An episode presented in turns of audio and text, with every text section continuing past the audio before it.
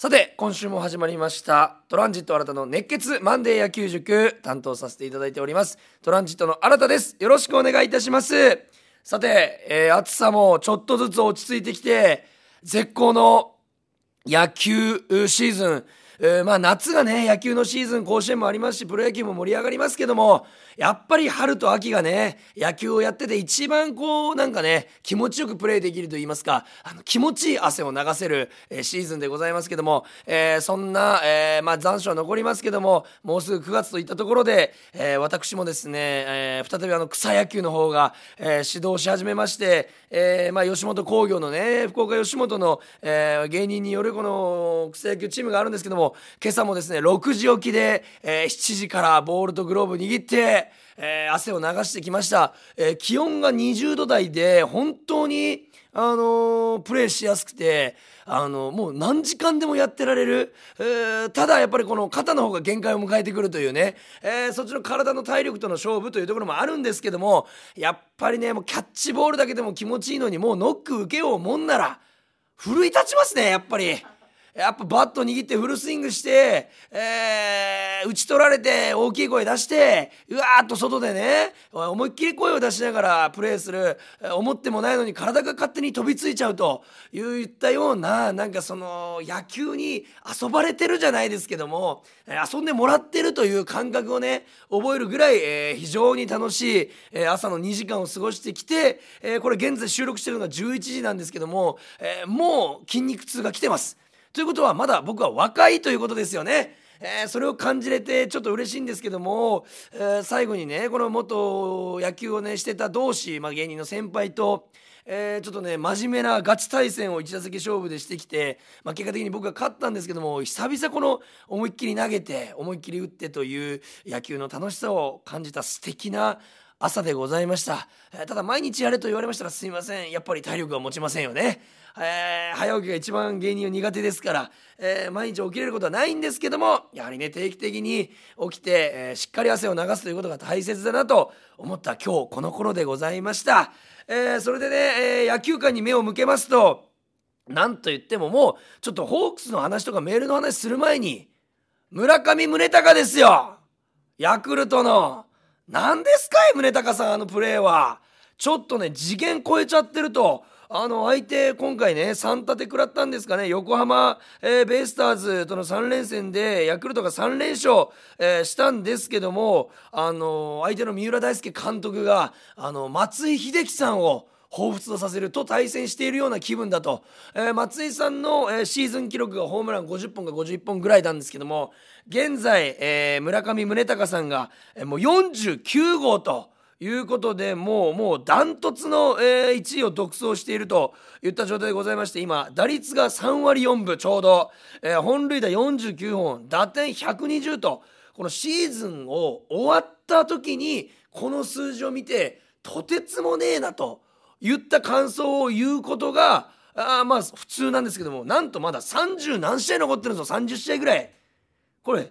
相手はこの中学生高校生じゃないんですから相手もプロと言った中でこの成績を残してる。そして地味に僕ちょっと面白いというかうわすごいなと思ったのが盗塁12というね走ってんだというそこにもね目を向けて楽しめるような数字を残してくれてると、えー、まああと30試合ぐらいありますから背番号のね55は超えてくれるんじゃないかなと思いますし下手すら来週にもね、えー、50本は絶対行きますし55本ぐらい行ってくれるんじゃないかと、えー、王貞治さんの55本そして、えー、バレンティンさんの60本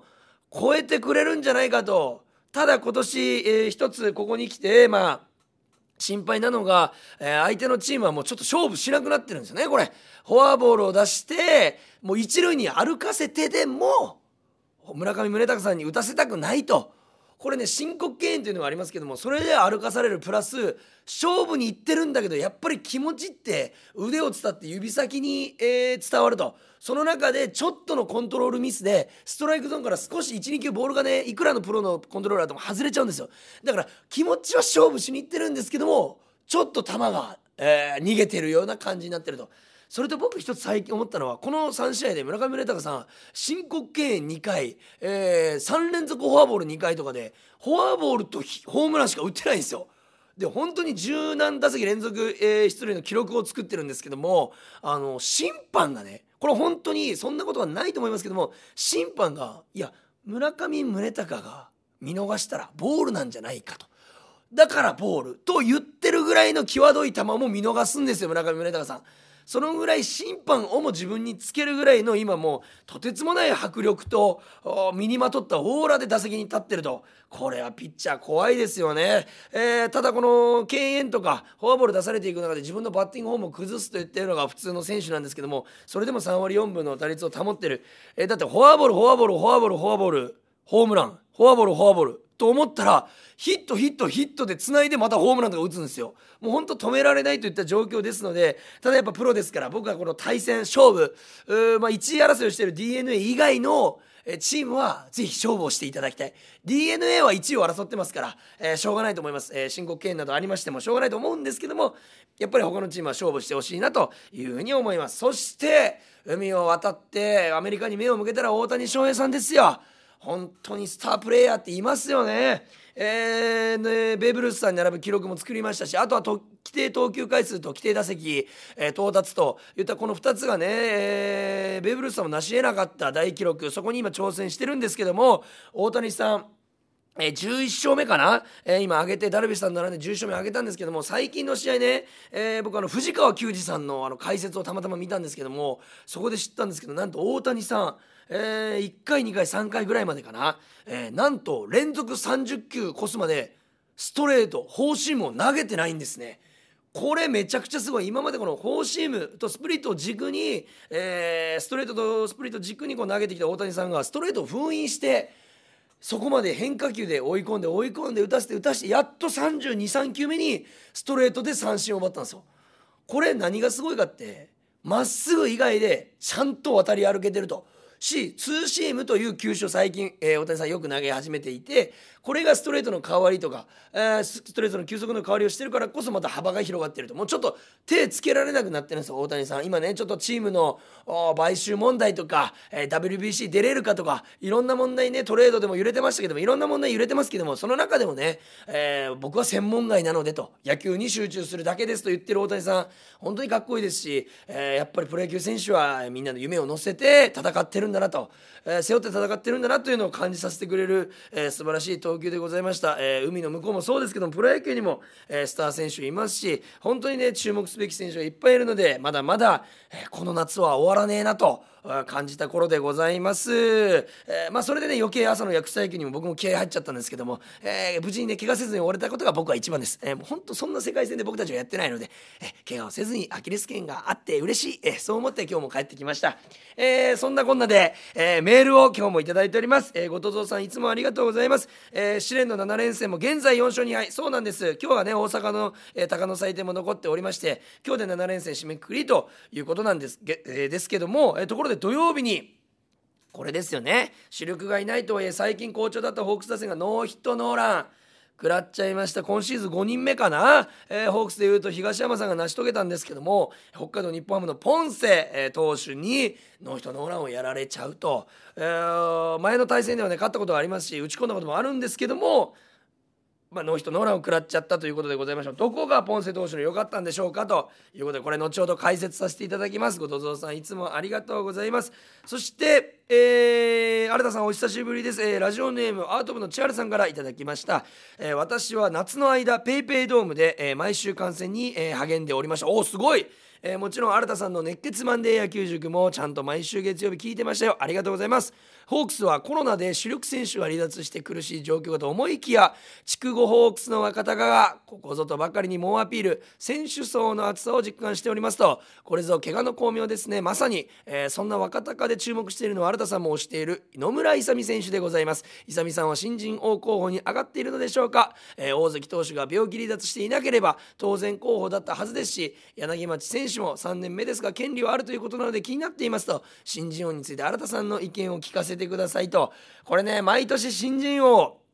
え注目されてます、えー、今年は候補誰なんでしょうね。これそれこそ柳町さんもあ3割近く打てば、えー、シーズン通して活躍してますし、えー、候補に上がっているともちろんそうなんですけども、え野村勇さんはちょっと打席数が足りないのかな。このいろいろねやっぱり規定打席ってあの首位打者争ってるとこ時とかにあるように本当にどれぐらい経ってやっと評価されるというのがあるので野村勇さんがもうちょっとこう出てくれば、あのかなりねこの目があるんじゃないかと思いますしこれちょっと僕すいません、えー、調べ、えー、切れてないんですけどもホークスの藤井耕也さんって一回広島でやって育成から、えー、また取り直されて戻ってきたってこれって新人王候補に上がるのかな？もし新人王候補に上がるとしたらこれほぼ確定だと思うぐらいの活躍をしておりますのでもし候補に上がるんだったら僕は藤井さんに、えー、取っていただきたいなと思います。これちょっと来週までにというか、えー、今後調べておきますね。これ、えー、藤井耕也さんぜひね、えー、取っていただきたいんですけども佐々木朗希さんは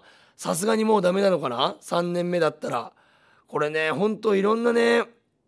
人が誰が取るんだろうっていうのもありますけどまあこの1年目2年目3年目、えー、とかねいう条件がありましてその中でしか新人を取れませんのでもちろんここを目指して、えー、戦っている選手も多いですからその争いにも、えー、注目じゃないかなというふうに思います、えー、皆さん今週もメールありがとうございました。来週からもですねまだまだメールたくさん読んで、えー、会話していきたいと思います。よろしくお願いします。それではそんな野球日和の今日も、えー、熱血マンデー野球塾ホークスの1週間を振り返っていきましょう。プレイボール。トランジット新たの熱血マンデー野球塾。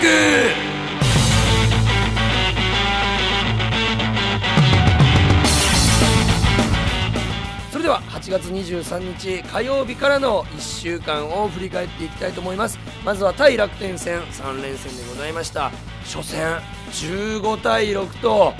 完璧な勝利を収めまして相手の則本投手を打ち崩したんですけどもこれ前もね則本さんを打ち崩した試合あったんですけども相性がいいですよね。本当にね相手のエース級のピッチャーと相性いいというのは非常にいいことですし何より則本さん以外にこの監督チームにねこの大ダメージを与えることができると、えー、言ったところが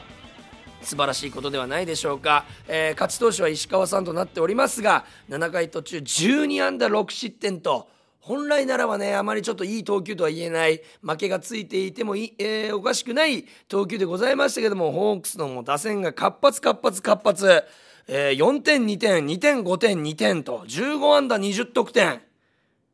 バッティング練習みたい。それぐらい打ってるんですよね。本当に、えー、いい試合を続けておりまして8月19日金曜日からの、えー、3連勝。があったんです。日ハム3連勝がありそして楽天にも、え、次の試合も勝ちます。ので、え、2連勝。ということで5連勝。という、試合の4連勝目だったんですけども石川さんがちょっとね6失点ということでちょっとね三振をね3つしか取れなかった。7回投げて、え、7回途中で三振3つらしくないといったところでで、ベルト付近の球がねちょっと多くて、まあ、ヒット打たれなかったのが5イニング目だけということで1回2回3回4回6回7回と全てヒットを打たれていると。いうことで、まあ、ベルト付近が多いので三振が少なくて12安打も打たれてしまった、えー、まあ、打線に感謝というところで合計16安打はまあ投手陣その日投げたピッチャー相手16安打されてますから大敗を期してもおかしくないという試合で勝てたのはあまあ打線のおかげかなと。まあその逆もありますからね。ピッチャー陣が頑張ったという試合もありますから、まあ、持ちつ持たれつなんですけども打線がよく頑張ってくれました。20安打15得点。何より5番野村大樹さん、え、6番増田さん8番谷川原さん。この未来の主軸を担うこの3人が、えーまあ、特にねこの野村さん谷川原さんの初回のねタイムリーがでかかったんですけどもこの3人が本当にねよく頑張ってくれております、えー、この試合から特に頑張ってくれているんですけども、えー、初回にねこの野村さん、えーま、増田さんのね、えー、あ野村さん谷川原さんのタイムリーが出て4点を取ると。これがまあチームとしても個人としても、えー、いい入りができて特に谷川原さんは4打数4安打4打点。えー、今まで、ね、代打起用が多かったんですけどもこのコロナ禍で柳田さん牧原さん中村晃さんの、え離脱の中で、えー、スタメンを勝ち取って鬱憤を今までの鬱憤を晴らしてくれていると。素晴らしいこの本当さっきもメールにもありましたけど筑後の若隆たちがベイペイドームでも暴れ回ってくれてると本当に心強いということところでございます。未来の主軸になってくれると思いますのでこのまま活躍し続けてほしいと思います。そして8月24日水曜日4対31点差で逃げ切りました。いい試合でしたよね。僕はこういう試合が好きですね。この1点差の、えー、1-0とかでもいいですし0-0とかね。3対2とか大好きです。あのはいあの解説しがいがあると言いますか、えー、まあ、15点、えー、取ったり無し、えー、無得点だったりするとやっぱり誰がどう見てもね悪かったらよかったとこ分かりますからやはり4対3というような試合まあ、6号とか好きですね。打ってランナーも出てますからあ解説試合があると。すいませんちょっと余談になりましたけども、えー、先発ピッチャーがレイさんだったんですけども7回途中7安打3失点、えー、勝ち負けつかず、えー、勝ち投手は甲斐野さんが、え勝ち投手がつきました。11回の、え表ですね、え谷川原さんの決勝。犠牲フライかな？で、えー、勝ち越して、えー、決勝打点を挙げたのが谷川原さんということでその、前のイニングに投げたのが甲斐野さんということで甲斐野さんに勝ちがつきました。えー、まあねレイさん、えー、ランナー出しながらも、まあ、3失点にはまとめたんですけどもちょっと一つ気になったのがランナーを出して、まあ、小深田さんに走られるというシーンがあったんですけどもそれをちょっとスローでよく、え、ピッチャー、えー、越しにランナーを見れる、えー、カメラのアングルがあるんですけども、えーまあ、右手にお酒を持ちつつ、えー、何度も再生したんですけどもやはりねモーションがやっぱり大きいということところがやっぱり治ってないと言いますか、まあ、外国人特有の、えー、ところではあるんですけどモーションが大きいがためにやっぱ一塁から走られてしまうと。これはね、あの、非常に、まあ、甲斐さんの肩をもってしても、えー、ピッチャーとキャッチャーの共同作業ですから盗塁阻止というものはですね、えー、なのでやはりもうちょっとだけ、えー、モーションがちっちゃくなると投球モーションがちっちゃくなるとランナーも走りづらいし、えー、プレッシャーをそれだけでかけられるのでそこをちょっとね意識していただきたいなというふうに思います、えー、まあ打者の方に目を向けますとやはりえー、5番野村大地さんの大活躍というところがあるんですけどもこれやっぱねこの試合で特に際立ったのが野村大地さん5番を今打ってるんですけども普段はまあ、デスパイネさんとか中村明さん5番打ってるんですけども、中村明さんも野村大さん、えーえー、のようなスタイルなんですけどもチャンスメイクをできる力を持っていると。これチャンスメイクというのはランナーに自ら出て、えー、次のバッターに打点その次のバッターに打点を稼がせると。とにかくランナーに出るという役割を5番の野村さんがしっかりやっていたと。一発というより中距離ヒッターの野村さん特に逆方向へ強い打球が打てている。これ4回も11回も、えー、決勝のねこの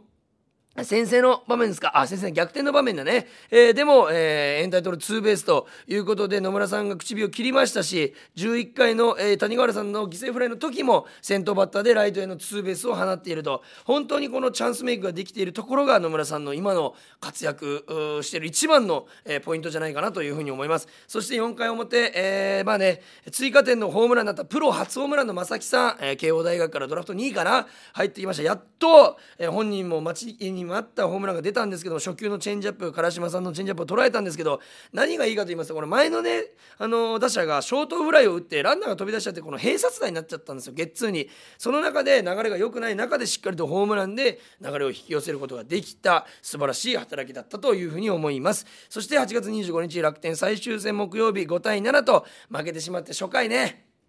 ちょっと坂東さんが、えー、乱調ということで、なんと、おまあ、6回6安打7失点、6四死球ということで、まあ、四死球の多さが目立っちゃったんですけども、えー、初回に打者12人、7失点、ということで先週がね本当に良くて MVP に僕が坂東さんの名前を挙げただけに非常にね悔しい、えー、マウンドになったんですけどもこれただね一つポイントがここありまして2回から別人のように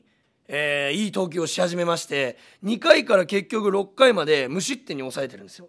あの別 B のピッチャーもちろん別人のピッチャーと思うぐらい、えー、まあ切り替えることができていたまあ初回に7点取ってる楽天側もちょっといあの疲れたっちゃったっていうのもあるんですけどもまあそこの切り替えうまくできていたただ1回に42球を投げて、えー、まあ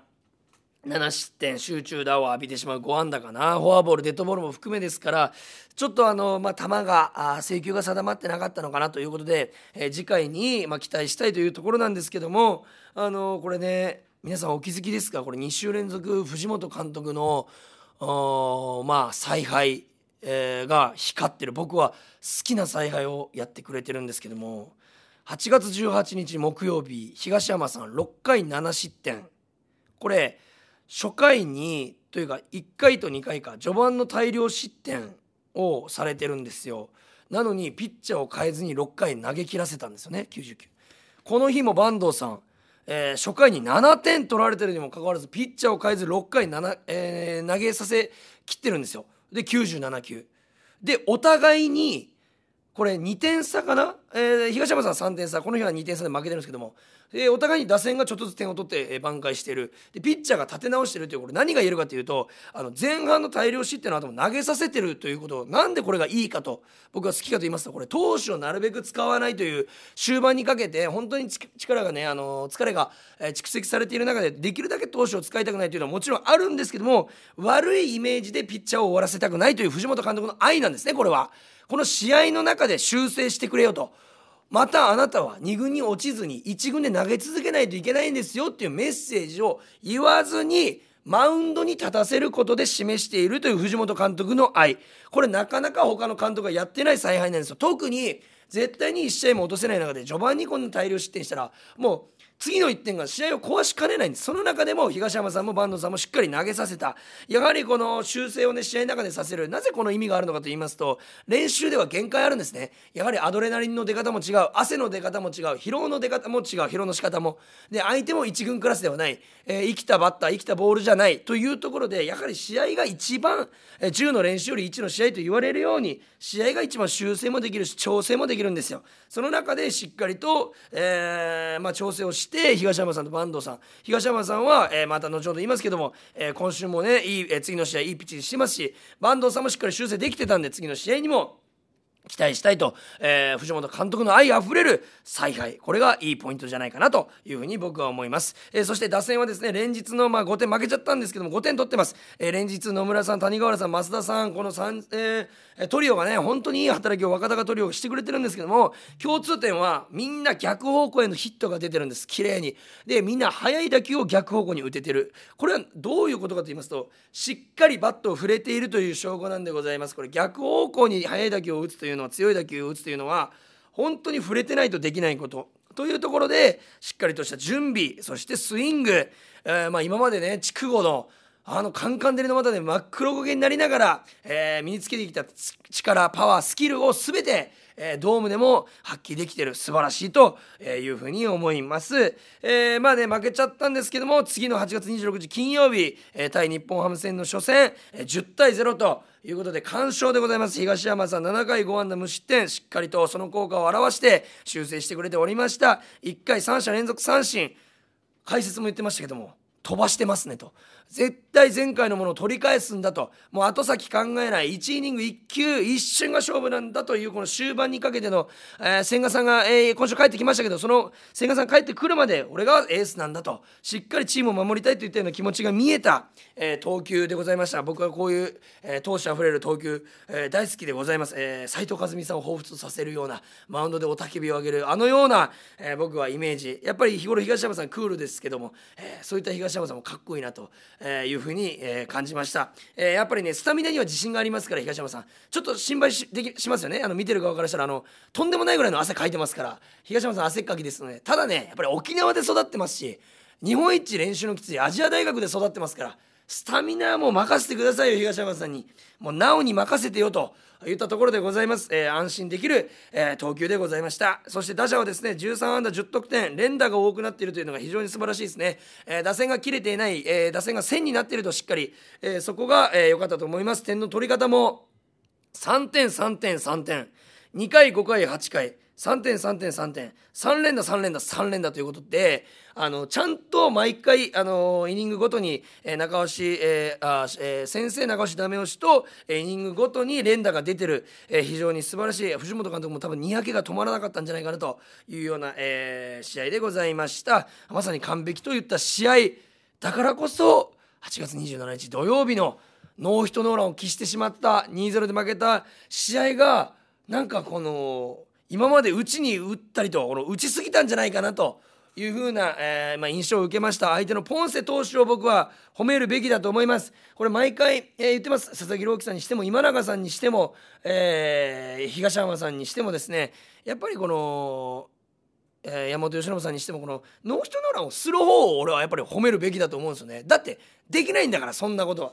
だからそれをバッターがやられているというよりはうん、やっぱまあもちろんこういう球を狙っていきたかったっていうのはあるんですけども、えー、先ほどメールでもありましたけども後藤さんのこのどこが良かったのかとポンセ投手の僕はあの3つ。まずあのテンポですね。圧倒的テンポこのメジャーリーガー、えー、らしいと言いますか俺逆になんかメジャーリーガーの方がテンポいいピッチングをしているような印象があるんです。なんかどんどんどんどん投げる。これはなぜかというと、えー、2つ目のポイントなんですけどもこ打たせて取るというところがありましてあの手元で動く球をよく投げるんです。ツーシームワンシーム、えー、チェンジアップスプリットカットボールというように芯を外す曲がりの少ないボールをよくね投げる、ピッチャーが多いんですけどまさにそのメジャーリーガーを象徴したようなポンセ投手のこのゴロを打たせて取る三振が確か3つ1桁台なんですね。あまり三振を取っていない。そんな中でノーヒットノーランをやっているというのは東浜さんの時もそうでしたけどもやっぱり打たせて取っている。三振が6個ですね、えー、18個のアウトあ27個のアウトのうち6個しか取ってないと。21個は打たせて取っていると。いうところであのやはり打たせて取ること手元で、えー、曲げる変化球の有効性を示してくれたのがポンセ投手。そして何より3つ目がこの守備のリズムを作ってるからこその攻守が出ました。ホークスからはきつかったですよね。最終回もそうでしたっけ？あの野村大地さんの抜けようかというあたり、えー、ショート中島さん福岡工業出身でございます。ショート中島もう名手でございますけどもファインプレーセンターのあーどなただったかな？センターの浅間さんじゃなかったもんな。浅間さんだったかな？センターの、えー、方もね非常にファインプレーをねしてチームを盛り上げておりました、えー、今川さんかな？今川さんかな？今川さんだと思います。えー、非常にね、いいプレーをして、ポンセ投手を、えー、盛り上げておりました。あ万波さんか今永さん、あ今川さんでございます。えー、が本当にね、ファインプレーをしてチームを盛り立てる。ただ、このファインプレーもポンセ投手の投球あってこそのファインプレーというところで、守備のことも載せることができたポンセ投手。あのいいコメントありましたよね。あのお母様が亡くなられていると。ただやっぱお父さんお母さんがあのやり続けることが大切なんだと。自分の、えー、思ったこと感じたことを、えー、決めたことを貫くことが大切。そんな、えー、両親の言葉が、えー、脳々に僕をこのまあ、引き寄せてくれましたと言ってるのコメントありましたけども本当にこう相手ながらもあっぱれというようなあポンセ投手にノーヒットノーランをやられたらしょうがないなと思うような投球でございました本当におめでとうございますしホークスは次回やり返してほしいしいなというふうに思います。そして、えー、昨日ですねさらにそれをやり返す6対0の完勝、えー、日曜日、えー、千賀さんエース復活、えー、6回という決まりの中で4安打無失点76球、えー、なんとアウト18個のうち9個が三振。半分を三振に取るというこの強みあふれるこの千賀さんのエースらしい投球が見れてななんかめちゃくちゃねほっとしました。久々千賀さんお帰りというところでございました、えー、そして正木さん4打数4安打。こう何かを掴んだんじゃないかなというようなバッティングでございました。ホームランも放ちましてプロ初ホームランから2本目が早いと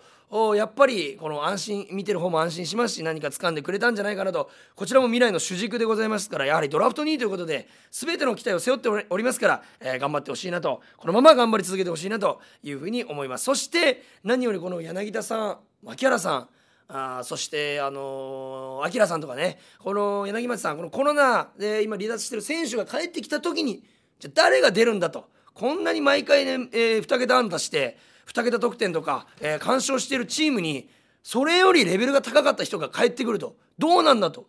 2球団作るのかというぐらいのレベル。本当にこのパ・リーグだけ7球団になるんじゃないかなと。ホークスだけあのかつあの優勝確率が2倍になるというぐらいのチームがやっぱりね他のチームが惚れ惚れするぐらいの選手層でございますから藤本監督にとってはえー、まあね嬉しい悩みでしょうけどまずは主軸のあの復活を願いつつ、えー、いる選手とかいる選手1.5軍というのは僕気がしないんですけども控えというよりも今はこの方たちがレギュラーですから、えレギュラーを信じて、え見守り続けたいなというふうに思います。えー、まあ、今日もね試合ありますしちょっと鷹の祭典の勝率があまり良くないというところでございまして今日の大阪での、えー、ロッテ戦だったかな？大阪でロッテ戦なんですねこれ珍しい、えー、これは珍しいですけどもこの試合しっかりとね、あの、勝って、えー、帰ってきてほしいなというふうに思います。そしてですね、あのまあ、ちょっと別の、えー、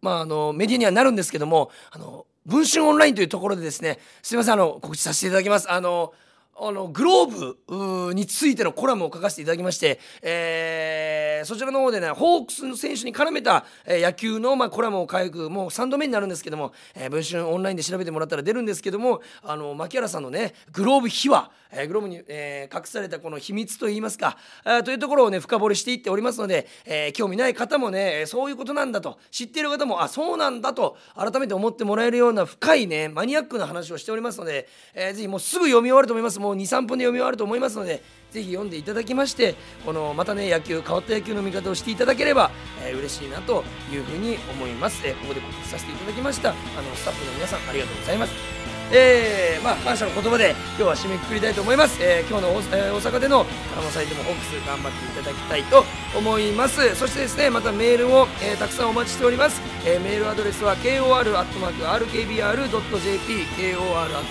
kor.rkbr.jp までよろしくお願いいたします。たくさんの感想そして意見質問お待ちしております。もちろん前回みたいに他球団の方でも構いません。むしろ他球団の方の方がなんかこのメディアっぽいと言いますかこの、ね、対談やってる感じでテンション上がりますしもちろんホークスファンからはね、えー、当然のように嬉しいんでございますけども他球団のファンの方からもメールをお待ちしておりますそれではホークス今週も頑張っていきましょうゲームセット